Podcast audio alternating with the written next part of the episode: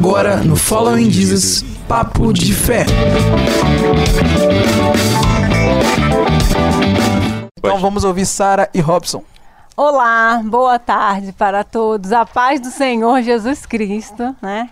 Que é o mais importante na nossa vida. E quero dizer que a Ailton, que mandou um recadinho aí, Ailton. é o meu sogrão. Ah, Pai do meu marido. Beijão, sogro. Ó, gente, pra quem não sabe, eles são um casal, tá? Casados, há 200 Verdade. anos Eu vou me já. apresentar, dá licença?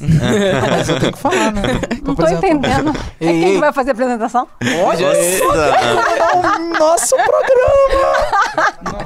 Não, não, Você sabe que eu te amo, você sabe, né? sente nada não. Tô brincando, pode falar, Sara. Vamos lá então, galera, o que é mais importante. Me chamo Sara, é meu esposo, Robson. Somos casados há 15 anos. Não sabe.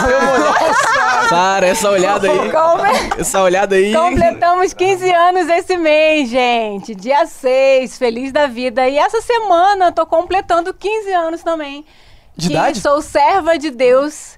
Participo da comunhão na ADCI, Assembleia de Deus em Coqueiral de Saparica. Primeiro.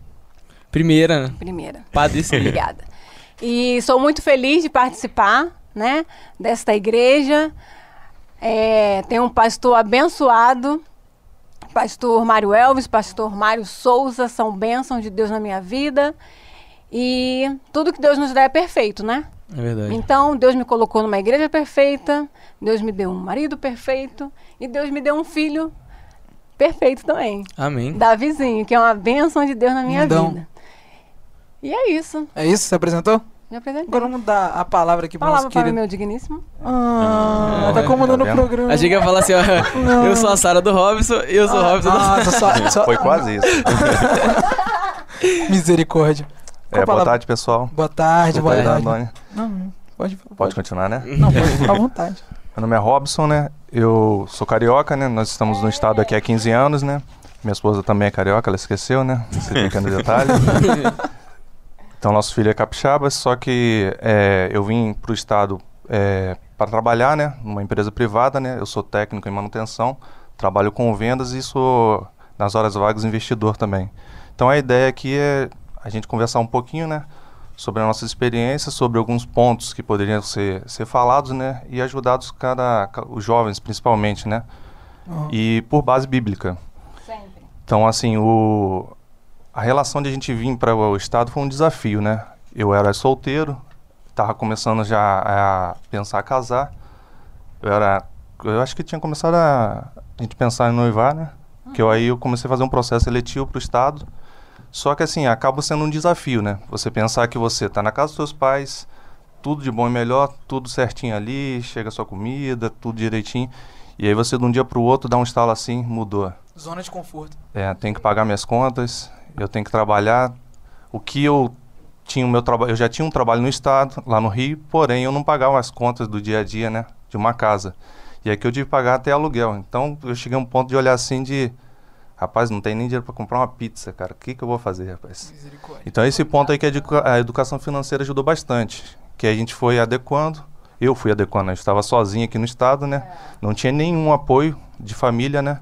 Teve alguma, algumas pessoas que me ajudaram muito, que isso também é um ponto muito importante, a parte emocional, né? Se você tiver com a parte emocional muito complicada, é, a parte financeira você não consegue resolver nada. E principalmente espiritual, né? Teve uma igreja base que me ajudou muito, entendeu?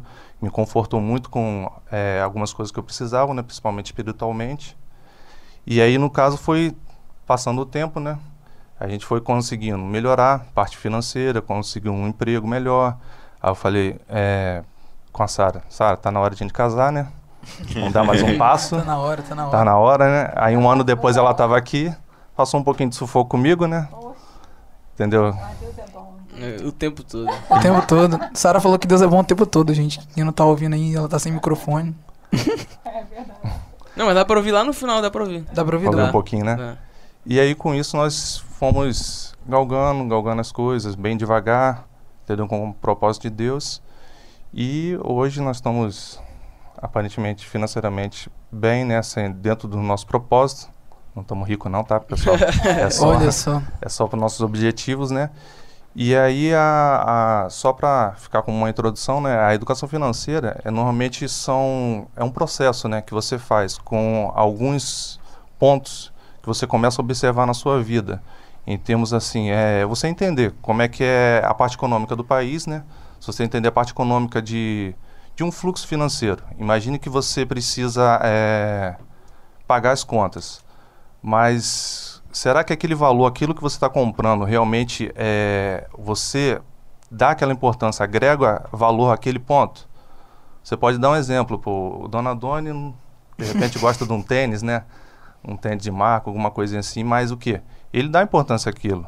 Mas de repente, para a Sara, ela vai gostar mais de uma bolsa. E é, tem algum problema isso? Não, não tem problema nenhum. Vai sempre os princípios, dentro do, do que você foi é, planejado, do que você quer realmente fazer.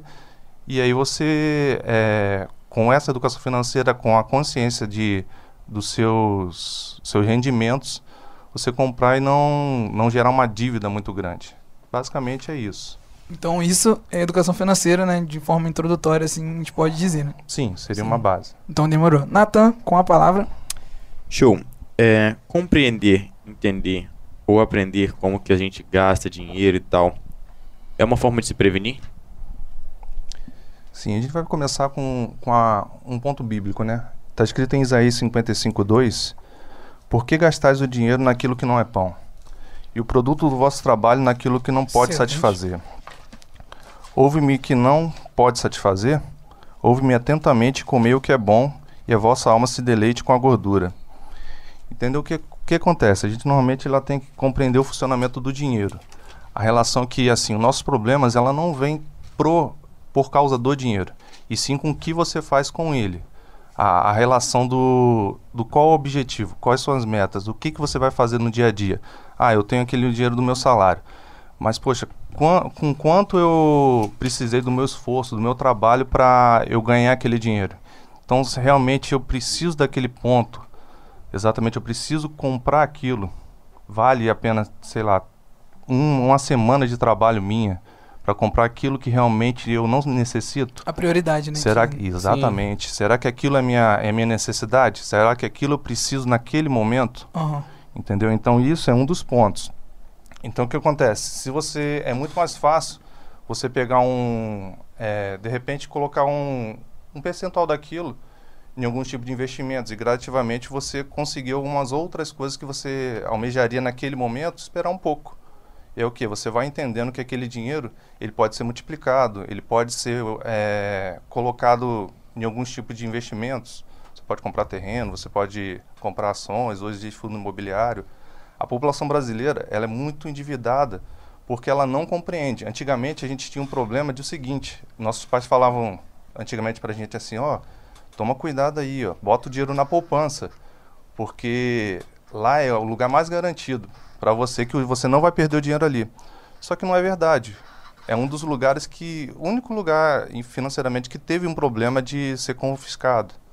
E a relação de, de poder de ganho, se você deixa na, na poupança, você tem um problema da inflação. Então aí é você compreender o que, que é o dinheiro. Hoje que você tem 100 reais, daqui a um ano não vai valer mais 100 reais.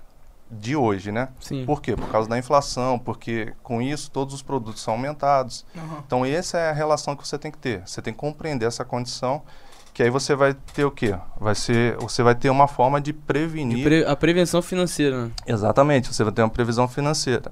É, previsão não, prevenção, Prevenção. financeira. De que você se resguardar das coisas que podem ocorrer mais para frente. Então, no caso, é, se proteger, né, daquilo que. Se você, por exemplo, não quer. quer como eu posso dizer o que eu entendi? Abdicar agora de alguma coisa para se prevenir, em vez de deixar guardado, porque não vai fazer diferença depois também, por exemplo, com o exemplo dos 100 reais, que você falou que por causa da inflação não vai valer mais 100. Enfim, é questão da prevenção mesmo. Eu acho que assim, quando você entende, compreende e aprende, é como se você, no futuro, você como se estivesse resguardado, porque você soube esperar, você soube Investir no entender, momento investir no momento certo.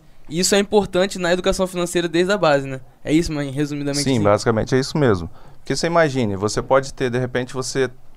Pô, comecei a trabalhar agora, quero comprar um carro, cara. Sim. Pô, aquela hora aí eu vou, vai comprar aquele Chevette, né? aquele, que é o dinheiro aquele, que paga. aquele. É. Só que aí, de repente, você pode pensar assim, poxa, será que eu vou ter que criar uma dívida, né, pra ter aquele chevette? Aí você não lembra que tem gasolina, você lembra que tem seguro, você Ixi. tem seguro, né, seguro divino, né, porque seguro pra chevette não vai ter mesmo. e aí você vai o quê? Você vai criar, daqui a pouco você vai pagar dois, três carros. Então, você não pode esperar um pouquinho? Isso aconteceu até no meu trabalho. Eu conversei com um amigo meu, eh, eu dei uma opção pra ele, ele falou, Robson, o que, que você acha de eu comprar um carro assim, assim, assado? Eu falei, e aí, o que, que você fez por enquanto? Ah, eu já comprei. Então eu falei, não adianta mais eu falar mais nada. você comprou agora, ora a Deus aí para não acontecer nada. O carro dele quebrou, ele teve que vender o carro quebrado. O carro foi rebocado da casa dele porque ele, não, e ele vendeu pela metade do preço. Perdeu o dinheiro. Perdeu dinheiro, né? Vou perder o dinheiro. Era melhor ficar de bicicleta, né? É, exatamente. Bem melhor. Palavra com o Lucas. Deixa eu falar um pouquinho. Não, fala aí, Sara. Não, pelo amor de Deus. Pediu. Meu marido fala a parte técnica e eu falo a parte espiritual, né? E eu acho que ele usa aí 55, mas tá bom. É, ele vai...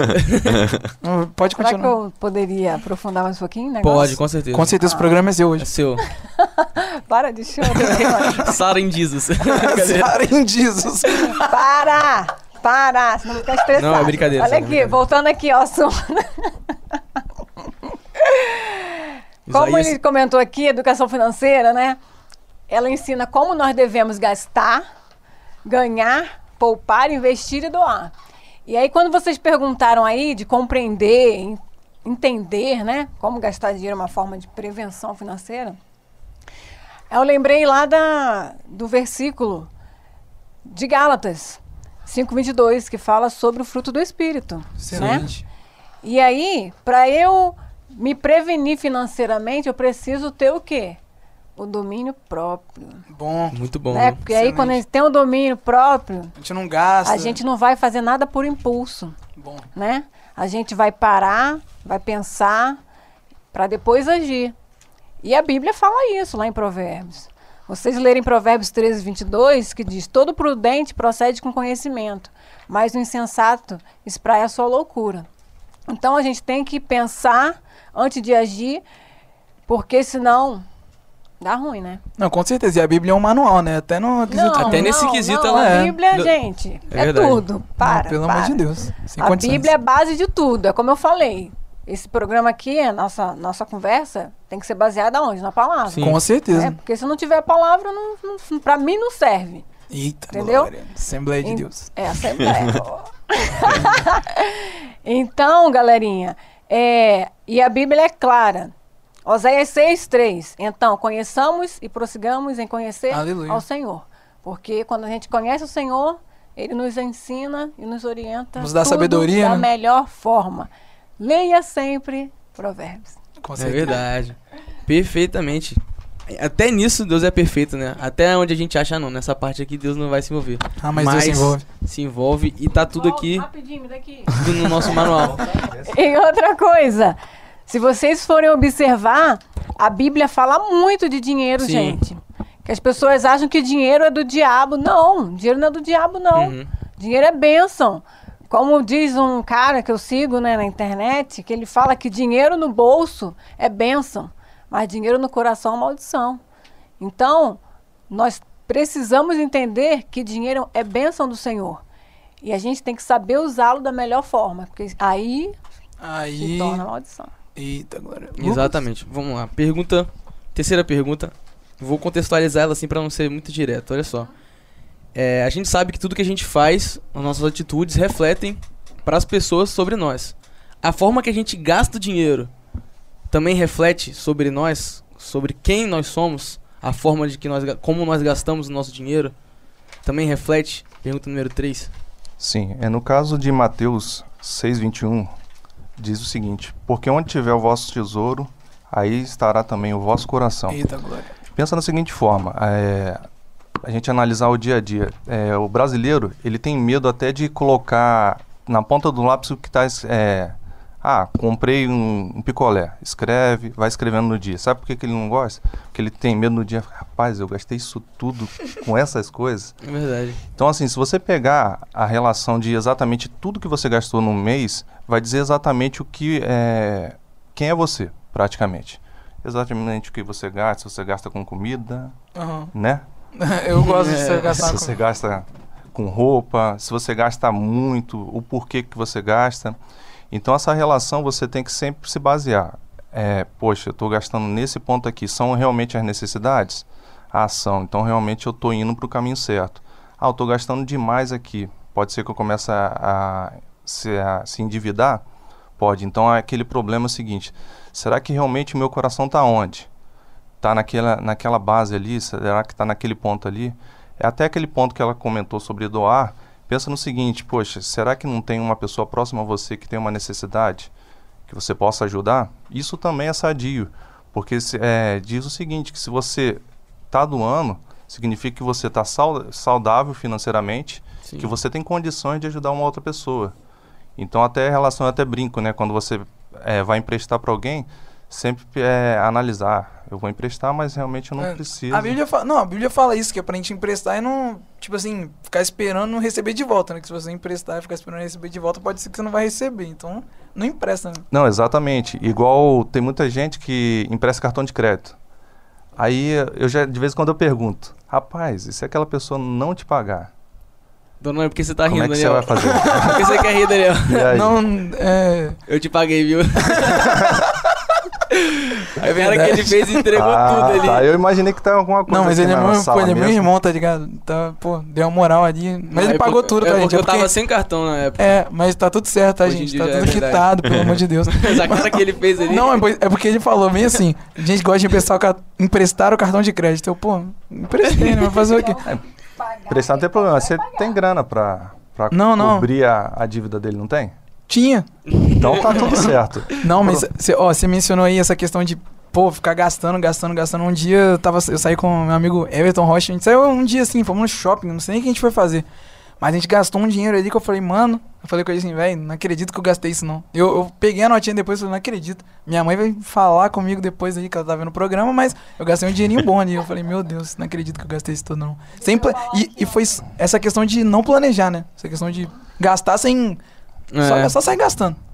Tá, só espera um ponto aí. No caso, pensa o seguinte: imagine que você tem um cartão de crédito e você empresta para qualquer pessoa assim, e você não tem como, como pagar aquela dívida. É, aí aquela pessoa, pode existir algum problema, alguma enfermidade na família dela, ela precisa comprar algo, sei lá, um, um medicamento.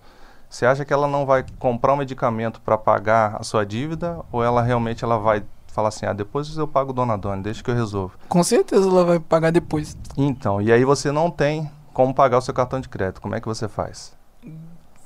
Barro, graxa. Esse é o problema. E, aí, e o cartão de crédito hoje é uma das dívidas mais altas, né? Tem os juros mais altos do país. Então é um ponto que a gente tem que sempre avaliar, né? Vou entregar para a Sara logo, senão ela vai puxar o microfone. Olha só.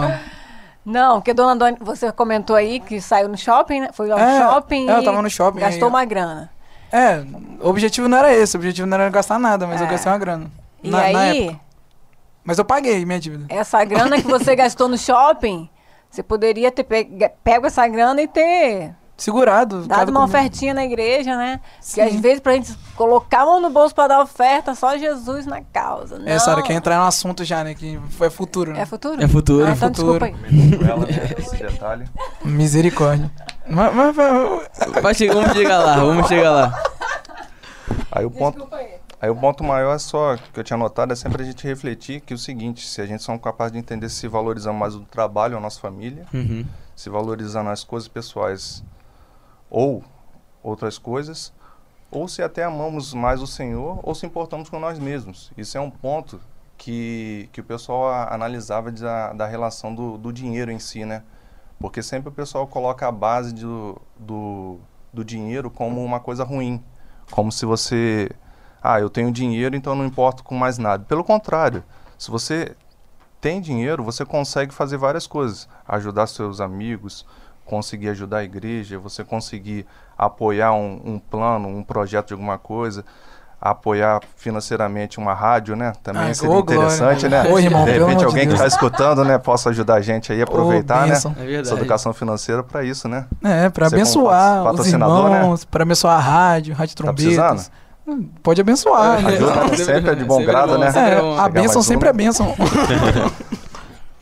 Muito bom. Mas mas vamos passar. vai falar, Sara, porque. Sara quer falar? nesse- Não, não, acabou agora. Então vamos de próxima pergunta aí. Sara tá um pouco nervosa. Dá uma água ali pra ela, Lucas. Aqui tá aqui, ó. Dá uma aguinha pra ela. Gelo e limão. Gelo... Quer uma gelinha de limão, Sara? Não quer. Não, não. Agora vamos de próxima pergunta. A gente tava falando sobre dívida e dívida é errado. A gente sabe que dever alguém é errado, mas. Ou dever o banco, ou dever, dever, enfim. Mas será que a dívida ela se torna um pecado? A dívida chega a ser pecado? Vai, se a Sara quiser responder, se o Robson pode Quer ficar à vontade. Então tá bom. Vou começar aqui, né? Na Bíblia está escrito, né, em Provérbio 22, 7, que o rico domina sobre os pobres e o que toma emprestado é servo do que empresta. Então, assim, você comentou, perguntou se é, dívida é pecado, É, né? sabe Só que é errado. É você acha errado. que é errado? Eu acho que, tipo assim, não, não é, é, não é pra dever ninguém, mano. Se você deve, tipo, sei lá. Deve, tipo, ficar devendo no sentido assim. Ah, você não pagou a conta, por exemplo, você tá devendo. Agora, sei lá, se você combinou com alguém, tá devendo a pessoa e tá dentro do prazo. Exatamente, É esse é o coisa. ponto, né? A, a dívida em si é, no meu entender, tá? É você adquirir um, um produto, um serviço, um bem, com o intuito de você fazer um pagamento futuro. Então, assim, eu não vejo problema nenhum. O problema foi o ponto que você falou exatamente agora, que é a relação de você dever e não pagar, dever e ir Porque não postergando, quer, porque não ficar- quer, alguma coisa assim. Então, esse é um ponto que é, é bem crítico, né? Aham. E em relação assim de, de dívida ser pecado, vamos pensar o seguinte: quem não tem dívida aqui? Quem não tem? É, Atire a primeira pedra. esse é o pequeno detalhe, né? Então assim, eu penso pensando o seguinte: é se você pensar que é, dívida é pecado, todo mundo vai pro inferno, cara, na boa. É verdade. Porque Verdade. sempre você, você não vai se arrepender, né? Como o pecado, é, o pecador se arrepende, né? E aí no caso ele tem a salvação. A relação da dívida não. Você faz uma dívida e aí você vai, daqui a pouco você faz mais uma, faz Mas mais eu me uma. arrependo de fazer uma dívida, tá? Tem hora que eu falo assim, nossa. É, depois a gente vai conversar um pouco mais sobre isso, né? Sobre uns detalhes aí. Tá certo. Sara, Sara que vai falar um pouquinho, né? Tem que falar. né? Tem que falar, gente, porque Ô, Glória. dívida. Se você contraiu uma dívida, você tem que pagar, né? Porque cristão tem que ser honesto, Sim. Tem que ter palavra. tem que ter palavra, sim, sim, não, não. Eita. né? Então, é, se Jesus Cristo pagou uma dívida que nem dele era, né? A dívida era nossa, e por que, que eu vou fazer uma dívida e não vou pagar? Então, nós precisamos ser honestos. Antigamente, as pessoas que faziam dívida falavam assim: ah, fulano não está me devendo, mas ele é crente, ele vai me pagar. Hoje em dia a gente não pode mais confiar nisso. Uhum. Hoje em dia, meu filho, o cristão tá mais. É mais, como eu posso dizer a palavra? Maloqueiro. Maloqueiro do que. Me perdoe, gente. Não, sim, a gente entende, entende. Não, não. Você tá me entendendo? Sim, sim, eu entendi. É uma vergonha isso. E nós estamos aqui nesse mundo para sermos o quê? Diferente. Luz. Exemplo, sermos luz. E onde já se viu isso? É verdade. Cristão pagar, comprar e não pagar. Verdade. Mas aí eu tô dizendo dessas dívidas que a gente assume com coisas que, que não são muito necessárias. Todo mundo tem dívida? Tem. Nós temos a nossa dívida, Aham. né? Na nossa casa, nossas dívidas, né? E não é só uma, mas nós sabemos que temos condição de pagar. Aham. Tanto é que lá em Lucas, deixa eu ver aqui, lá no, no livro, no Evangelho de Lucas diz que. Cadê, Robson? Aqui, ó. Quando, da torre lá, quando você for construir uma torre, cadê aquele versículo? Eu separei aqui, só um minutinho, gente. Natan, enquanto isso, tenta procurar aí quando for construir uma torre. Lucas, alguma coisa assim. Lucas, peraí. É, gente, programa é ao vivo assim, ó. É ao vivo, gente. Desse jeito, desse jeito. não- A irmã da Bíblia ali não, não quer, não. quê? Peraí, peraí que eu vou encontrar aqui, ó. Que- não, porque Deus nos ensina, gente. A Bíblia ensina tudo. Não, o Ah, com problema é que nós não temos o costume de lermos a Bíblia, de conhecer o que, que o Senhor nos ensina através da palavra de Deus. Aqui, ó. Lucas 14, 28. Qual de vós, querendo, edificar uma torre, não se assenta primeiro a fazer as contas dos gastos para ver se tem com o que acabar? A gente tem que ver se eu vou ter dinheiro para conseguir pagar. Quer fazer Senão, uma coisa sem, quer sem fazer uma ter. coisa sem ter. fundo. Aí é complicado, né? como o Robson come- comentou aqui, nós temos que conhecer a nossa, a nossa, o nosso orçamento mensal. Quanto que eu recebo? Eu recebo mil reais? Tá, vou gastar mil e quinhentos? Não. Eu tenho que gastar o quê? O que você tem, né? O que eu tenho, bobear até um pouquinho Vai ter um menos, pouco né? menos, né? Não, não, Pode não, não gastar sabe tudo. das- A gente tem que... Cai mil reais, já, já- o, o banco já debita. Tu- Só some. Então a gente tem que ter sabedoria. Então, uma coisa, dívida é errado? Não é errado, mas nós precisamos ser conscientes.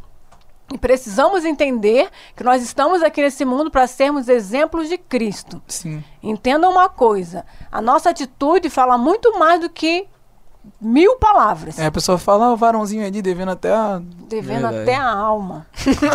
Deus a tenha alma. misericórdia. Ainda bem que Jesus morreu por nossos pecados. É verdade. É o modo de dizer, tá? Mas vamos lá, prossegue aí. Prosseguir, prosseguir, É, Natan. partindo desse ponto da dívida, é, como é que a gente pode evitá-las?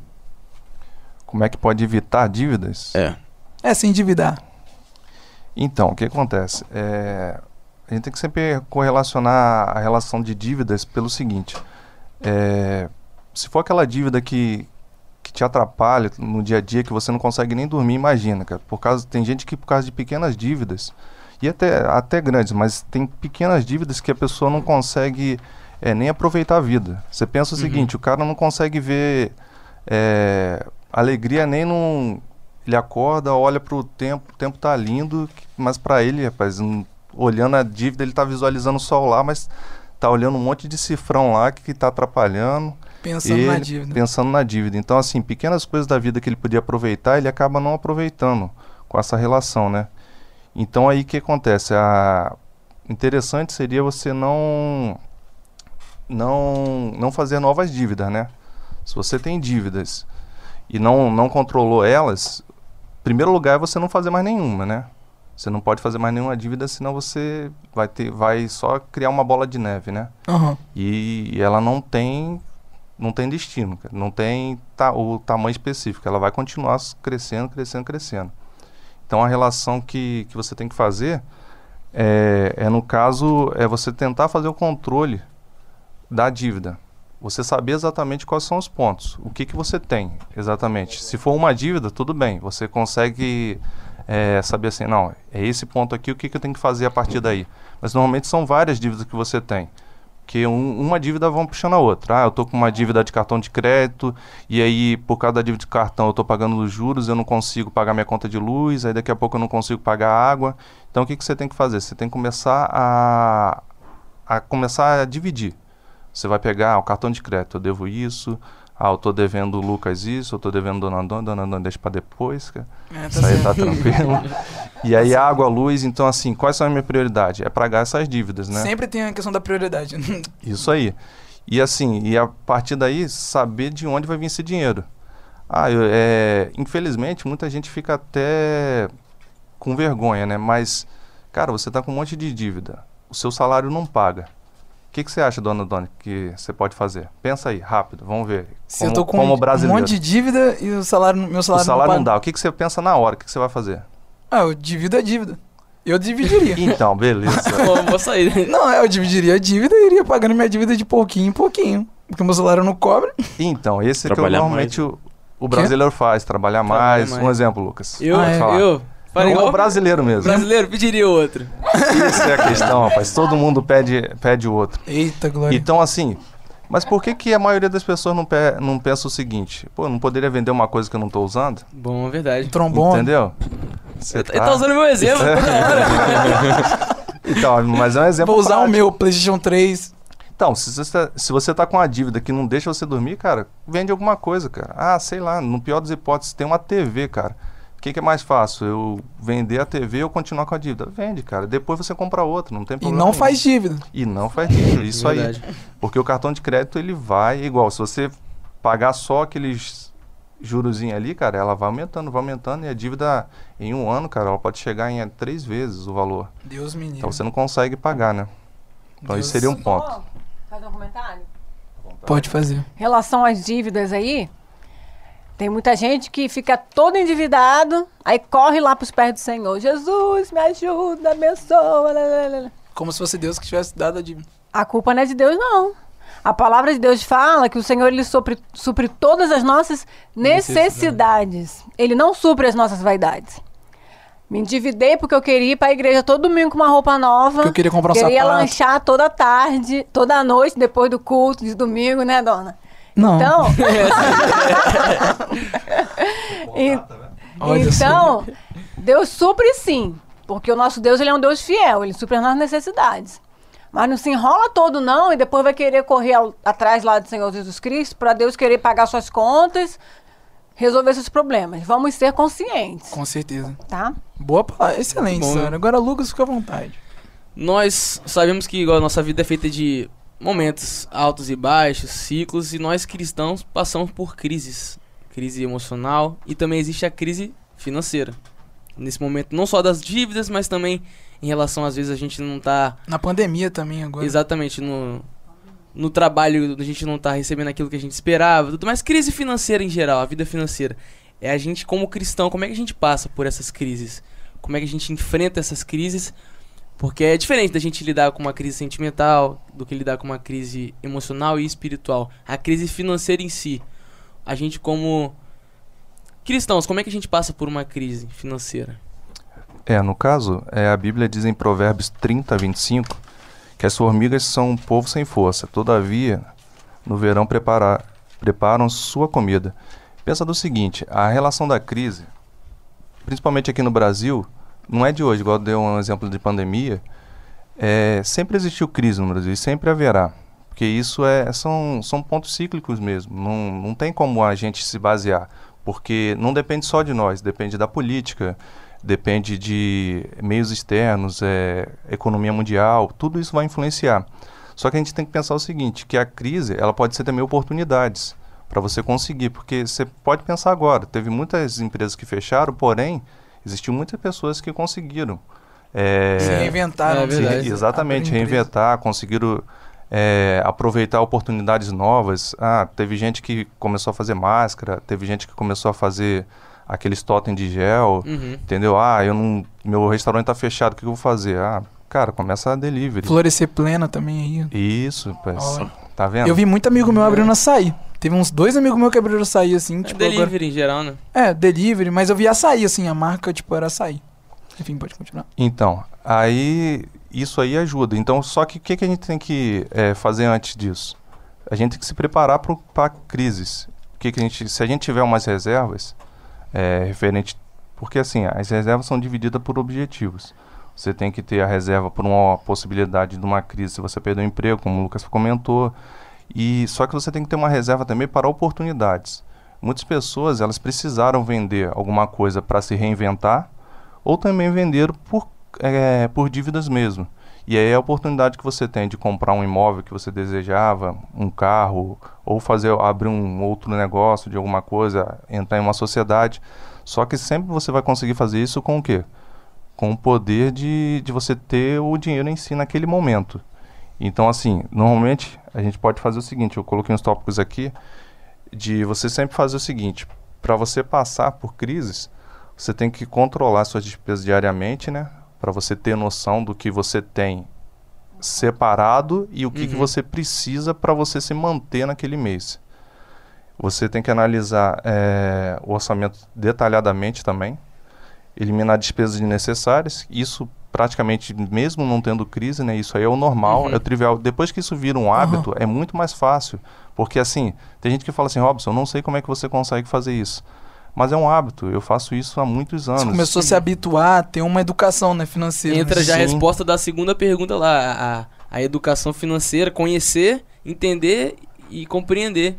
A, a educação financeira em si é importante chegar nessa parte, né? Sim, Da crise. Isso aí com certeza, porque aí o que acontece? Você consegue eh, se adequar a- ao momento que você está naquele, naquele ponto em si. Eh, se você está na época, poxa, está começando a. Um exemplo, você está trabalhando aqui na rádio, aí começou a aparecer patrocinadores. Poxa, vou aproveitar essa oportunidade o quê? Vou ampliar a rádio. Aham. Não, cara, você não pode ampliar a rádio. Você tem que aproveitar e guardar. Porque vamos imaginar que vem uma crise financeira mundial e os patrocinadores for, Aham. começam a fugir. Então sempre fazer uma reservazinha. Você tem uma reserva para aquele Aham. momento ali de. Igual- É, eu lembro a história de José, né? José ele fez isso. Ele. Ele sabia, né, que a crise ia chegar, obviamente, então ele reservou um pouquinho, dava um pouco, mas reservou também o que naquela época tinha, a Verdade. produção. Né? Exatamente. Aí aproveitando que você falou então, o que que aconteceu? Aconteceu que teve outras pessoas, outros povos que que que eles fizeram? Eles não fizeram a mesma coisa que José. Uhum. Então o que Uhum. que ele aproveitou? Ele aproveitou essa oportunidade que a gente está conversando, a gente está pegando um ponto Uhum. da Bíblia, né? E aí o que Uhum. que ele fez? Aproveitou para fazer é, riqueza com isso. Uhum. Ele vendeu a reserva dele. No momento de crise, quando precisou, ganhou dinheiro e ajudou o povo ainda pra não, pass- não passar fome, né? Não tô viajando, Sim. não, mas É. tá certo. Pelo amor de Deus. Sara, vai falar alguma E- coisa? Depois? Só mais um ponto. Ah, não, desculpa, pelo Não, de tá Deus. tranquilo. Aí você tem que sempre o seguinte, aproveitar e envolver a família.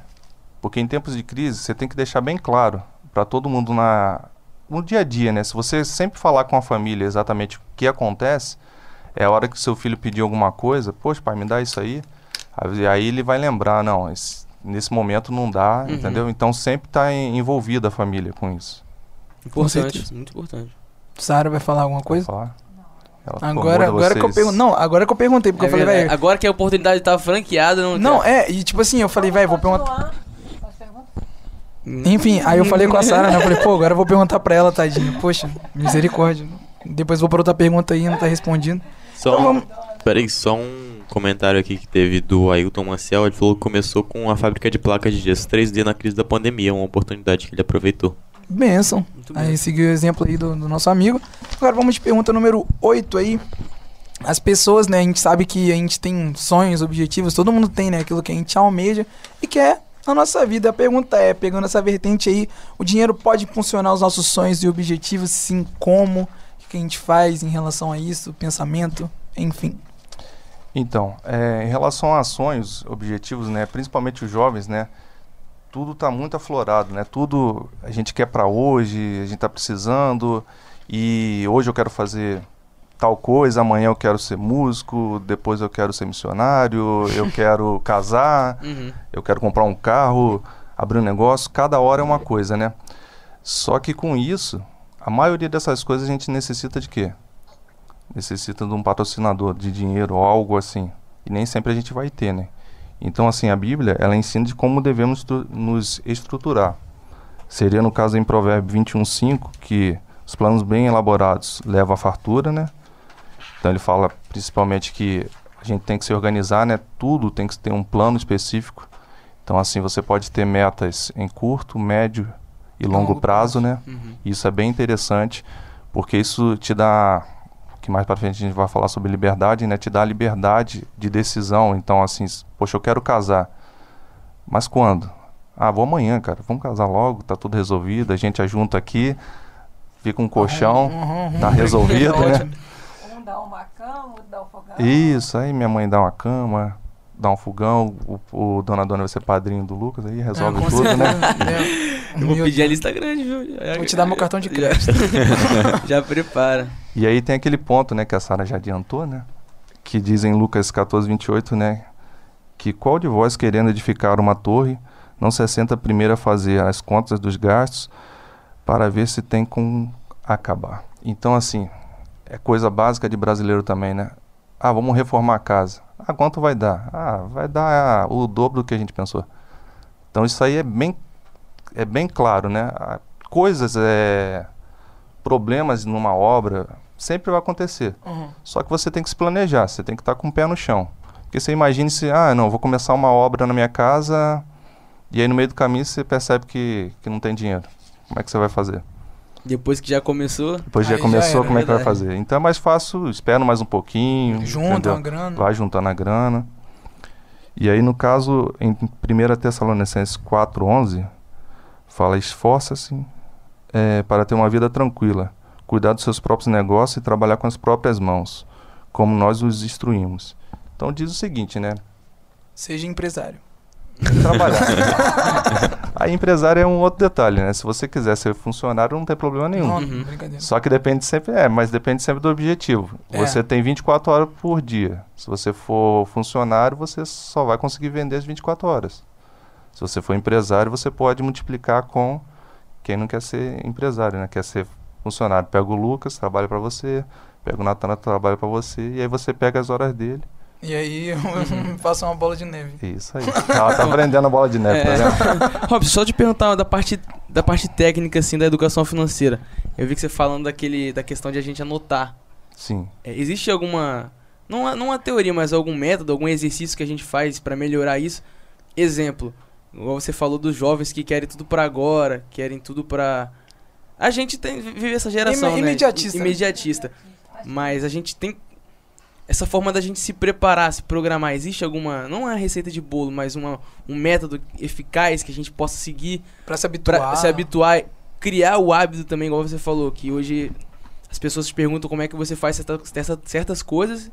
Você disse que virou um hábito. Como é que a gente faz pra começar a ter esse hábito? Existe alguma forma na- nessa parte técnica, assim, da educação financeira? Então, é, a gente aproveita muito, vou colocar em base do, dos investimentos, né, que muita, muitos jovens não conhecem, né. A gente aprende lá na, lá na escola sobre juros compostos, né, Uhum. mas ninguém nunca faz o cálculo. Eu até brinquei com o Natan e com o Dona Dona e fiz umas duas continhas para eles lá em casa, né, eles se assustaram um pouco o que, o que acontece. Se você tiver um, uma reserva específica, uma reserva não, um salário específico, vamos imaginar, se eu tenho mil reais, mas será que eu consigo guardar dinheiro? Poxa, aí eu vou falar para você, começa com 10 reais. Aí você começa a juntar 10 reais por mês. Aí você faz um tipo de investimento ou você compra um produto e revende. Aí você vai olhar, poxa, eu comprei uma coisa de 10 reais, vendi por 15. Ou fiz um investimento, deu meio por cento, ganhei 10 centavos, um exemplo. Aí você vai olhar assim, poxa, 10 centavos, cara, vai resolver alguma coisa da minha vida? Não. Mas aquilo, você vai começar a ter um, um princípio assim, no primeiro mês, o segundo mês, você vai olhar. Aí daqui a pouco você vai começar a observar que aquele, aquele rendimentozinho ali vai começar a, a ter efeito. Uhum. A gente até brinca assim, no cinco primeiros anos assim, aí começa a você pagar um sorvete. Aí daqui a pouco, mais cinco anos, você consegue pagar uma conta de luz. Aí começa mais 20 anos, aí os rendimentos você começa a, a pagar o aluguel da casa ou um financiamento de uma casa, alguma coisa assim. E com esse detalhe, você vai colocando na sua mente que é, é importante e é interessante a longo prazo. E aí, o que, que você pode fazer? Você pode tanto é, colocar um pouquinho e aproveitar o tempo, como você tentar ter uma outra renda. Essa outra renda te ajuda. Eu pego sempre base pelo seguinte: é, a relação do, do que eu vivo em si, eu vivo com o meu salário e eu tento o que eu faço de extra, de outros tipos de trabalho, eu pego uma parte para lazer e outra parte para reinvestir. Pensando já o quê? Pensando na numa aposentadoria. E o outro restante pensando até no meu filho. Então, assim, a gente começa a dividir esses pontos e, e ver aonde a gente consegue melhorar. Porque a gente pensa o seguinte: é, cada um tem um sonho, cada um tem um objetivo na vida, e nem sempre o objetivo da vida vai ser financeiro, nem sempre você vai ter um retorno financeiro. Você pode é, querer trabalhar ou viver de uma, de uma coisa que não vai te dar uma rentabilidade muito boa, não vai manter a- o padrão de vida que você Aí vai dar gostaria. prioridade de vida, né? E aí o que, que você faz? Você pode o quê? Você pode trabalhar alguma coisa em algo diferente, que te dê uma rentabilidade, que a médio prazo você consiga viver do que realmente você quer. Uhum. Esse seria um ponto. Eu não sei se é responder o que você Não, queria. é sim. É, por que, que eu quis frisar nessa parte? É porque a gente, às vezes as pessoas já acham que a gente cristão não faz isso. Entendeu? Isso é coisa só pra gente de fora. Mas não, às vezes pode ter alguém ouvindo aí que tem esse objetivo. Às vezes pensa em ah, fazer uma faculdade de teologia lá fora. E precisa ter esse pensamento logo agora, entendeu? Tem um sonho de, de ah, não, construir minha vida fora do Brasil. Eu tenho um objetivo que pra mim hoje parece ser muito alto, nunca vou alcançar. Mas aí a pessoa precisa ver também que ao- aos poucos, focando nessa parte técnica também, ela consegue, entendeu? Eu acho que tá estreitamente ligado com a nossa vida de cristão também. É uma coisa pra gente também.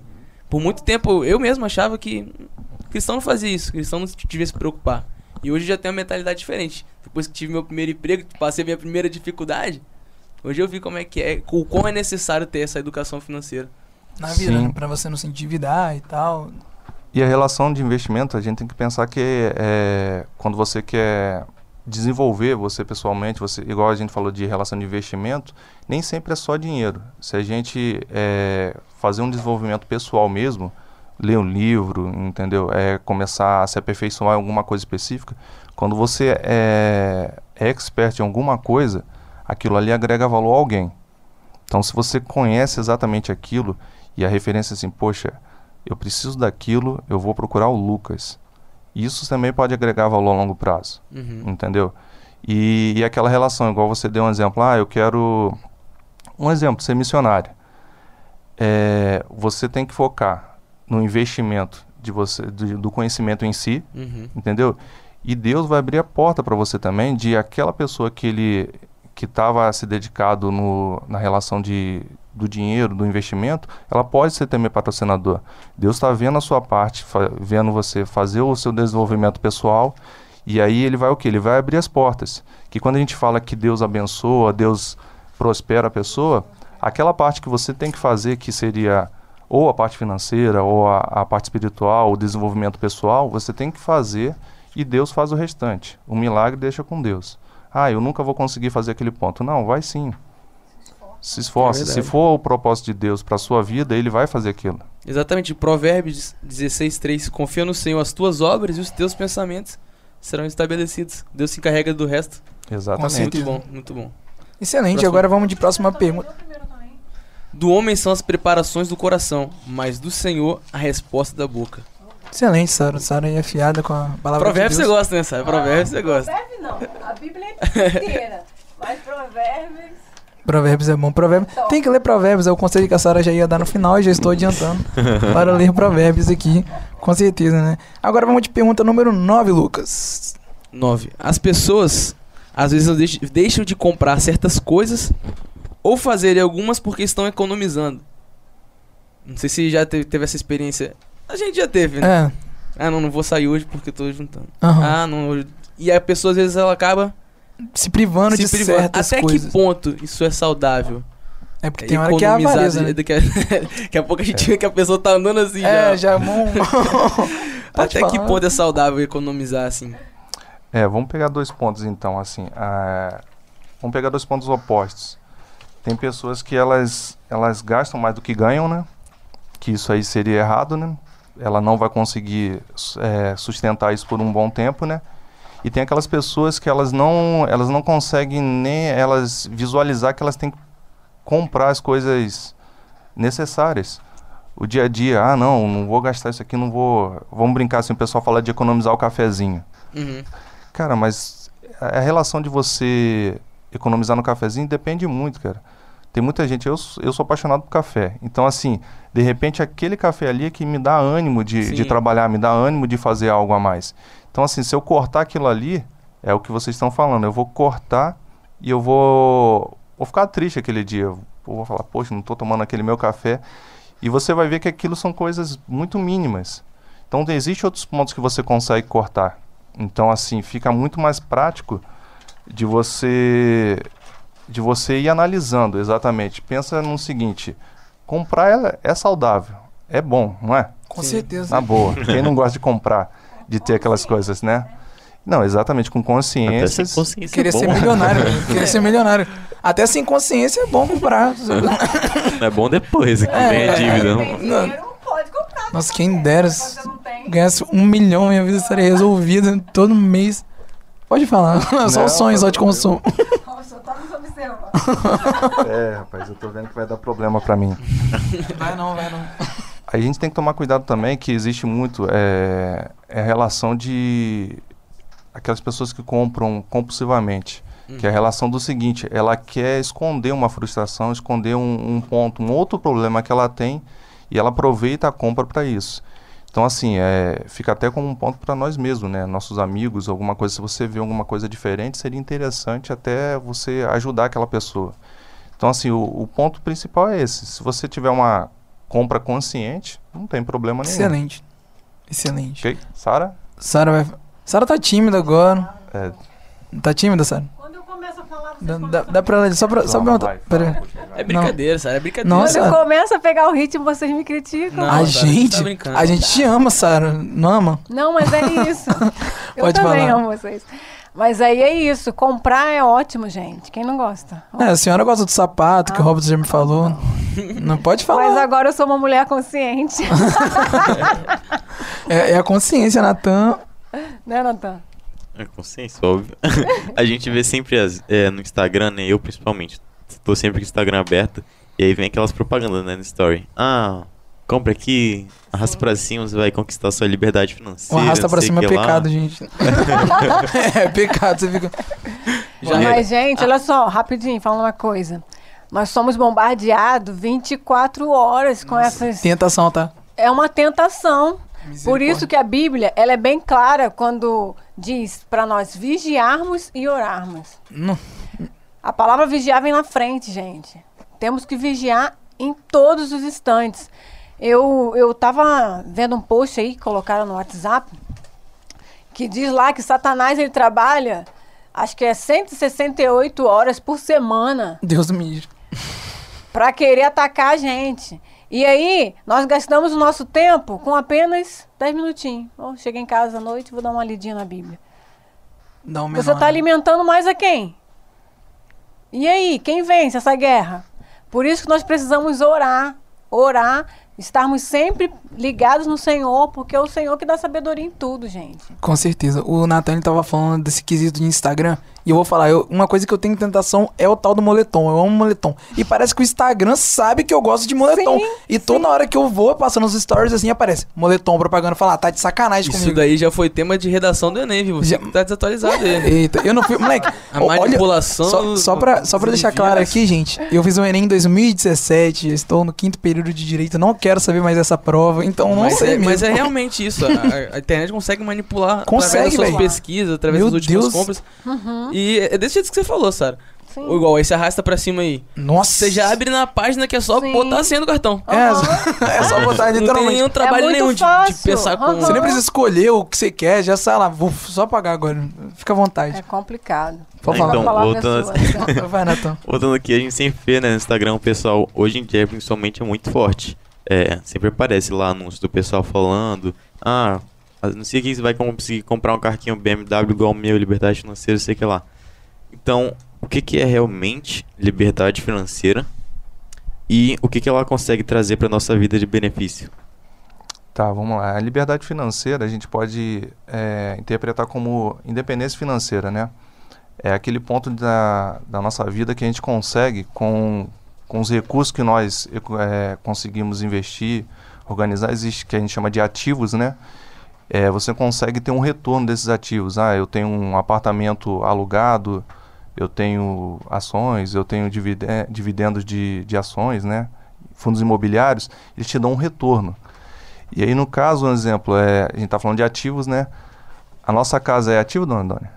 A minha casa é ativa pra mim. É ativo? É. Rapaz, ele faltou aula de novo, né? A gente conversou Não, não, nisso, né, Natan? Peraí, a gente peraí, conversou Passivo. sobre Peraí, peraí. isso, né? Sua casa não é tipo. Não tá é passivo, mano, porque ela é gasto, é, casa é gasto. não é Não, mas Você tá morando nela, cara. Você gasta com, Ela tá te dando retorno de quê? com luz, com água. Ativo é tudo que você que eu ganha tô dinheiro, na rua. Esse é o retorno. É bem ativo, mas tá bom, pode ser passiva também, eu tô errado, gente. Então, aí no caso, é, a gente conversou, né, que depende. Então, a relação de, de a gente ter ativos, né, ele vai dar um retorno e chegar a um ponto que a gente vai, é, nós vamos, vamos conseguir viver só com aquele, aquele retorno dos nossos investimentos. Então, aquele ponto, quando chega nesse ponto, a gente tem uma liberdade financeira. Que aí acontece o seguinte, você consegue é, desfrutar um pouco mais da vida, né? A relação do, do trabalho em si, é, você vê muitas pessoas, né? Muitos empresários, cara, com aquela garra, com aquela felicidade, e aí você olha assim, cara, esse cara não precisava trabalhar. Pra que que ele faz isso, cara? Por que que até hoje ele faz isso? E você vê que ele faz, é, cada vez ele está melhor. Cada vez ele melhora, cada vez ele está falando mais, cada vez a empresa dele está crescendo. Por quê? Porque agora não, não importa mais o dinheiro.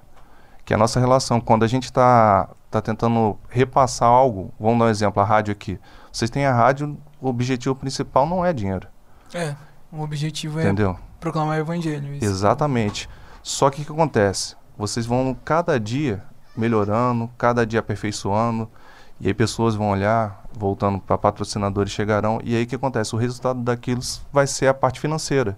Uhum. Então a gente pensa sempre o seguinte, quando a gente tem uma empresa, tem uma condição até é, de, de conseguir repassar para cliente, para qualquer pessoa, uma coisa de resolver um problema daquela pessoa, você começa o quê? Você começa a ter o retorno financeiro. Eu peguei só esse ponto, né, que não tem muito Uhum. a ver com a independência, para a gente pensar que quando você começa dessa, dessa, dessa, Desse ponto de vista. Desse, desse ponto de vista, você tende a, a médio prazo você ir evoluindo financeiramente Uhum. e aí com isso você vai chegar ao ponto de independência financeira. Se você, eh, a gente até conversou um, um tempo que muitos empresários, principalmente os mais ricos do mundo, eles chegam a um ponto da vida deles que eles começam a, a ajudar.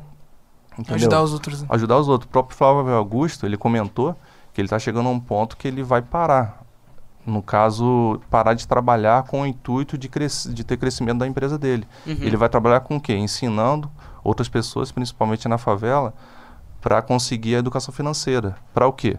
Que aí não importa mais o dinheiro. Ele não está ali. Se, se der prejuízo, não tem problema nenhum. Ele tem a independência financeira dele e com aquilo ali, o objetivo vai ser o quê? Outras pessoas Importância de doar, né? conseguir isso, exatamente. Que aí o que acontece? É, continuando nesse, nesse ponto, pensa o seguinte: é, ser rico é para todo mundo? A princípio, não. Mas ter uma vida confortável? Sim. Sim. Deus não quer que a, Uhum. gente, a gente sofra. Tudo são consequências dos atos que, que nós temos. Então, assim, quando Deus deu o livre-arbítrio, Ele te deu condição, Ele te deu inteligência de você é, executar atividades, trabalhar, né, que é o principal que a gente falou esse tempo todo, e com o seu trabalho vai ter um resultado. E com aquele resultado você vai adquirir, você vai seguir o rumo da sua vida, dentro do propósito de Deus. Então a independência financeira, o que, que, ela, que, que ela te dá, né? Ela pode te dar, no caso, você pode trabalhar no que você gosta, né? Você pode ter flexibilidade com o horário. Cara, já pensou? Igual eu, eu acordo 4 horas, 4 horas da manhã, 4 e 20. Eu até gosto de acordar cedo, mas tem gente que não gosta. Aí você imagina e fala assim, poxa, hoje eu não preciso acordar cedo, não. Deus me livre, eu acordava três e meia pra ir no exército, eu ficava dois. Então você imagina, a partir de hoje você fala assim, ó, 10 horas da manhã eu posso acordar. Meu Deus. Também é uma boa, né? Tem gente que gosta. Eu gosto. Então, você pode ter é, um bom futuro para seus filhos, né? Aí você consegue se planejar, né? E aí você também pode tirar umas férias prolongadas, sei lá, você cria uma aposentadoria você mesmo. Ah, eu vou criar um ano sabático, né, para mim.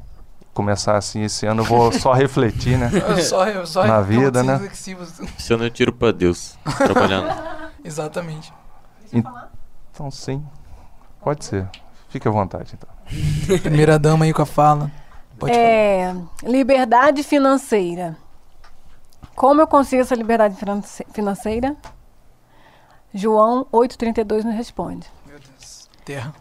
E conhecereis a verdade, e a verdade vos libertará. Benção. Libertará em todos os sentidos, gente. Não é só espiritualmente, não. Você vai ter liberdade. Deus, ele não nos salvou para nós sermos o quê? Livres. Deus não quer que a gente fique na escravidão. Então, tudo é uma educação. O tema aqui é o quê? Educação financeira. Nós precisamos ter uma educação cristã também. E essa educação cristã, nós conseguimos ela através de onde?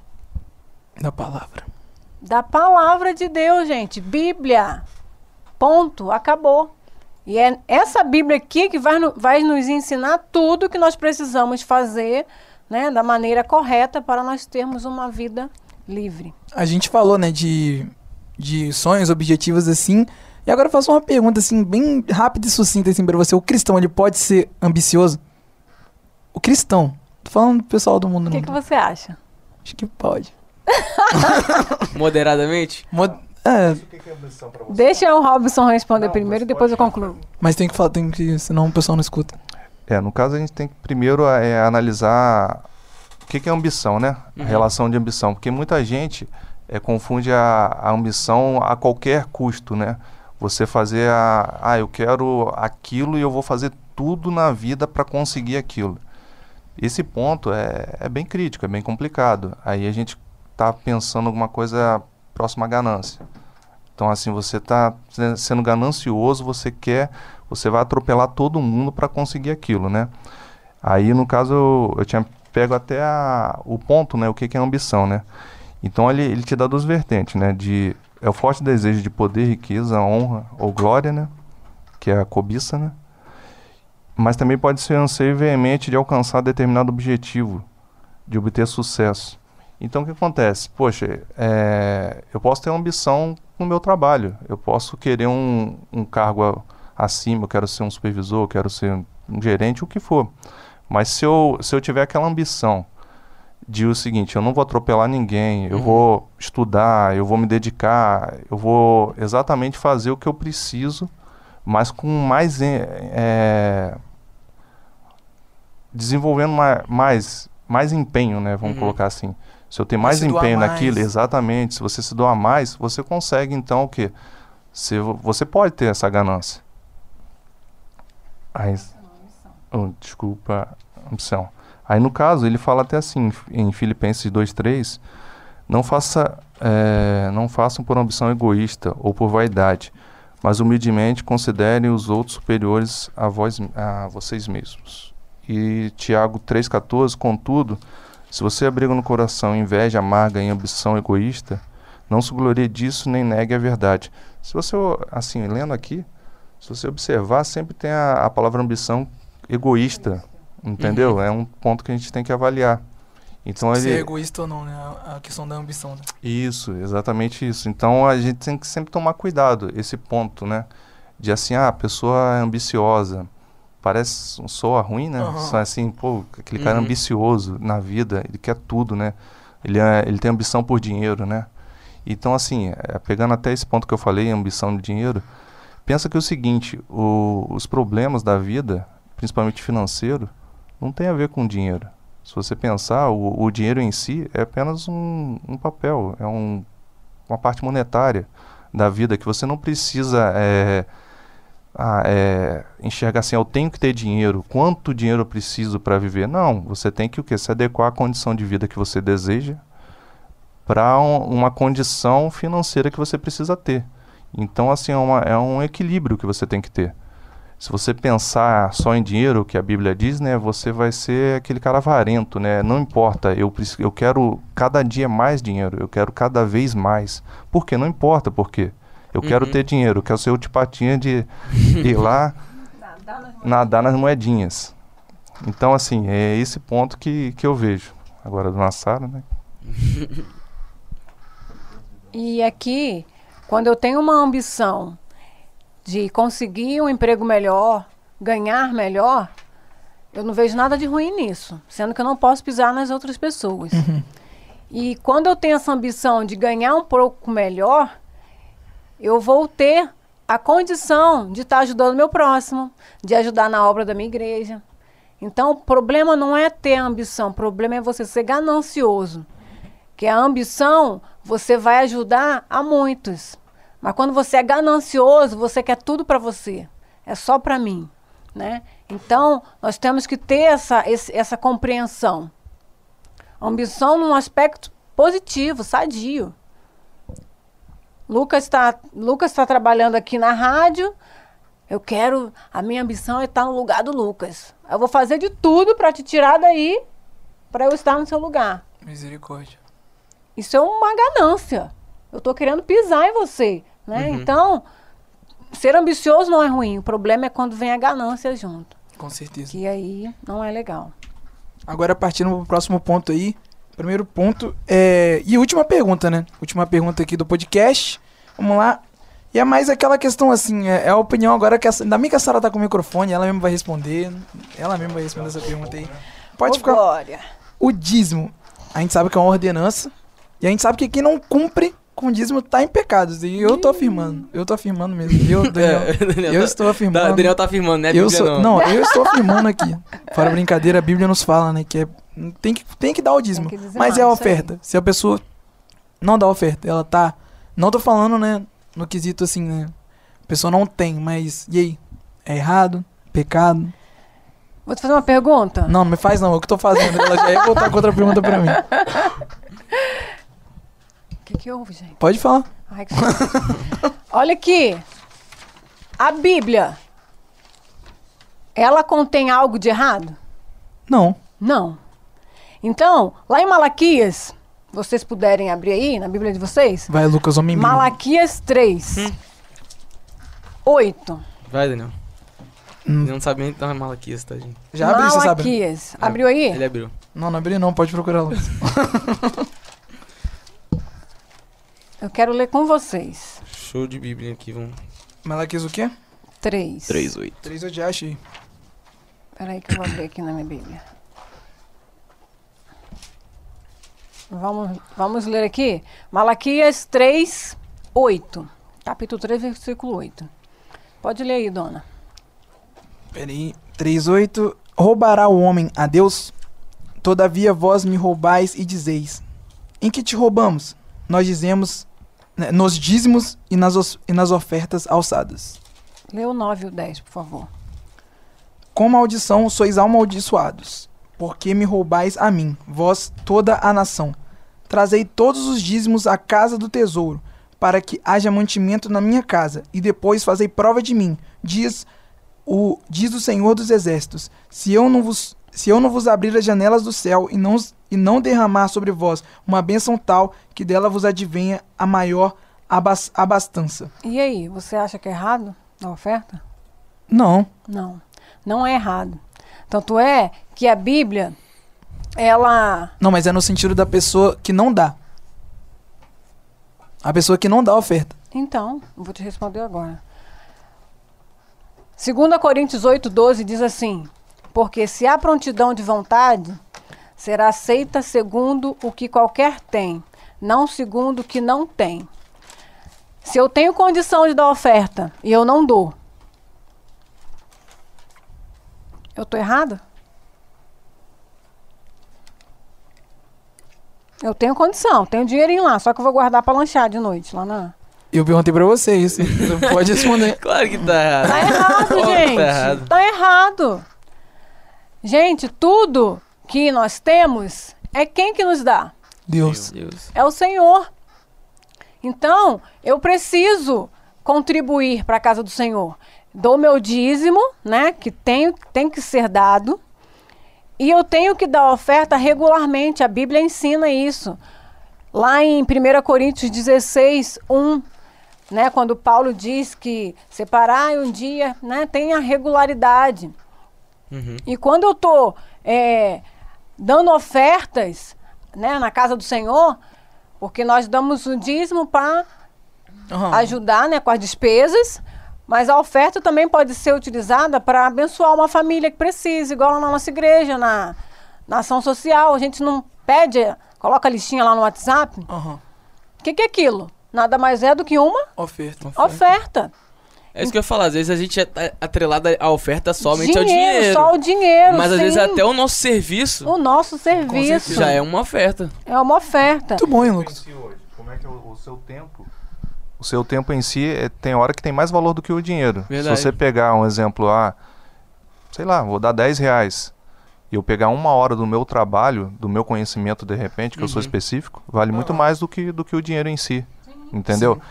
E pensa do seguinte, é aquele momento, aquela palavra que você tem também, o ponto que você pode ajudar, você está você tá ofertando o seu tempo né, a, uma, a um- uma pessoa ou a igreja específica. Então pensa sempre o seguinte, eu, eu analiso como, como oferta também, que vários pontos da histórias da Bíblia você vê que são é, horas de alegria, e horas de agradecimento, de adoração a Deus. De você o quê? Você naquele momento ele tá, você está feliz de tudo que Deus tem feito na sua vida, né? Então você oferta aquilo, né? Uhum. Por, Com é, certeza. com objetivo. Entendi. E outra coisa, a palavra de Deus diz: cada um contribua segundo propõe no seu coração, não com tristeza, Mas com alegria. mas com alegria, porque Deus ama quem dá com alegria. Com certeza. É Não uma forma de adoração, né? Adoração, gente, agradecimento ao Senhor. A história da viuvinha. A viuvinha, Pôs na pôs na caixinha. E uma coisa, gente, é incrível. Jesus Cristo, ele morreu por quem? Por nós. Que nós somos a igreja. E Satanás, ele faz de tudo. Para quê? Para destruir quem? A igreja? A igreja, que somos nós. Só que nós somos igreja, mas aqui nessa terra nós nos reunimos aonde? Numa igreja, né? Tempo Tempo físico. No físico. tempo físico. E Satanás vai fazer de tudo, gente, para nós não dizimarmos, para nós não ofertarmos, com aquele papinho assim, ah, eu vou dar dízimo para quê? Para pastor colocar o dinheiro no bolso?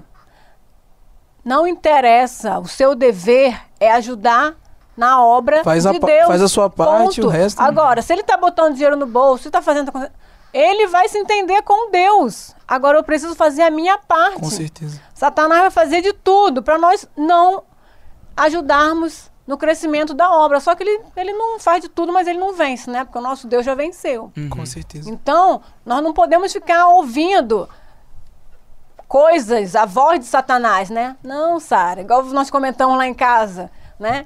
A obra de Deus, ela é fácil, Natan? Não é, dá trabalho, é cansativo, né? Cansativa a vida do crente. Cansa demais, gente. Fora que as pessoas vão falar de você, vão te apontar, vão te criticar. Só que eu vou dar ouvido à voz de Satanás. O, o problema é que hoje as pessoas não estão ouvindo a voz de Deus. Estão ouvindo outras vozes. Então vamos ter consciência, galerinha, que nós precisamos ajudar sim na obra do Senhor. Porque quando nós ajudamos, a obra do Senhor cresce. E dízimo e oferta, ah, sobrou do meu dinheiro, vou dar para a igreja. Não. São as primícias. Você ganhou seu salário? Separa lá o tanto para dizimar, para você ofertar. Deus não quer o que só o que re- o resto não. E a Bíblia ela é clara. Sem, sem fé é impossível agradar o Senhor. Ah, mas se eu dar o dízimo, eu vou, não vou conseguir pagar minha conta de luz. Aí é questão da sua fé com Deus. Aham. E como você já leu aqui em Malaquias, fazer o quê? Prova de mim. Prova de mim. Você confia ou não confia nesse Deus que você serve?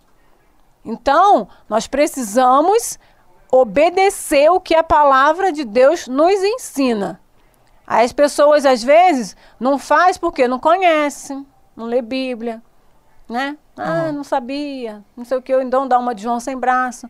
Só que nós precisamos sim ofertar, dizimar, porque é benção, nós estamos retribuindo. Se eu, se eu tenho meu salário, é por que que eu consigo esse salário? Porque, o Senhor Deus me dá permitiu. força, Deus está nos dando saúde. É uma forma de eu estar agradecendo ao Senhor por tudo que Ele tem feito na minha vida Agradecendo, adorando. adoração, né? Porque a gente às vezes acha, não, eu sou um cara honesto.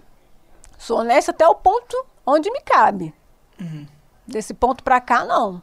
Só que a Bíblia, eu preciso obedecer a Bíblia no todo ou só pela metade? Um todo. Você mesmo estava pregando hoje Aham. aqui. Tudo, Tudo. todo. É tudo, gente, é por inteiro. Então precisamos ser honestos com o nosso Deus, porque Deus ele é um Deus justo e sempre é um Deus fiel.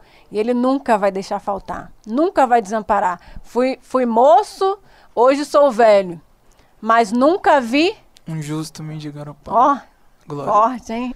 Bênção demais.